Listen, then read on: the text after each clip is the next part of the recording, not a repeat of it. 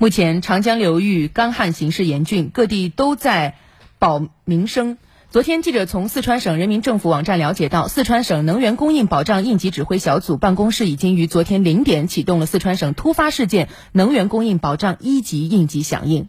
没错，这是二零二二年一月二十二号四川省突发事件能源供应保障应急预案试行发布之后，四川省首次启动最高级别，就是一级红色应急响应。根据了解，按照影响程度，四川将能源供应的保障预警划分为特别严重，也就是一级、严重二级、较严重三级和一般四级四个等级，依次标为红色、橙色、黄色和蓝色。其中，一级红色响应启动的情况为发生能源供应保障事件征兆，经研判可能会造成一级应急响应，接到国家应急指挥机构指令，需要启动一级红色响应的保障任务。没错，根据四川省能源供应保障应急指挥领导。小组办公室的通知。那么，此次发布一级红色应急响应主要因素为七月以来，四川省同期面临同期最高极端气温、历史同期最少降雨量。历史同期最高电力负荷叠加的严峻局面，高温灾害与旱灾并行，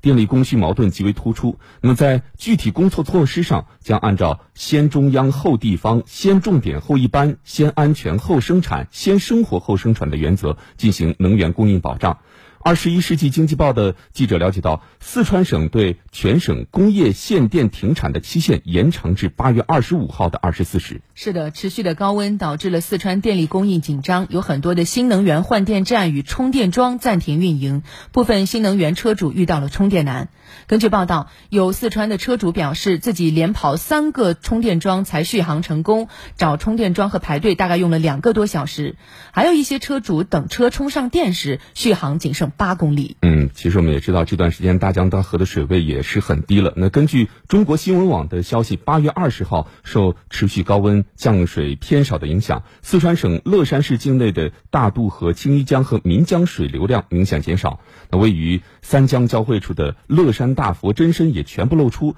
呃，不少游客前来游览。目前呢，乐山大佛平台水位的海拔高度仅约三百五十四米，和往年同期八月正常水位相比低了近两米。我们来听央视的报道。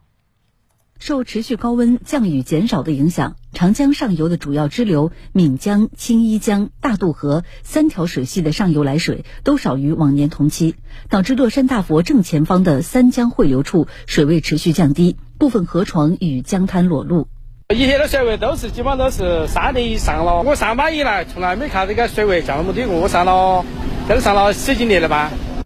岷江干流河道收窄变浅，让乐山市大佛景区游船项目一度面临停航风险。乐山大佛景区与乐山市相关部门联动，对游船航道进行了现场测量与航路设计，并采用单船放行、接力游览的方式，保证了游客的游览安全。据气象部门预报，四川大部的高温干旱天气还将一直持续到八月二十四号前后。随着冷空气渗透南下，高温将逐渐回落。而即将到来的秋雨将使乐山大佛三江汇流处的水位逐步回升。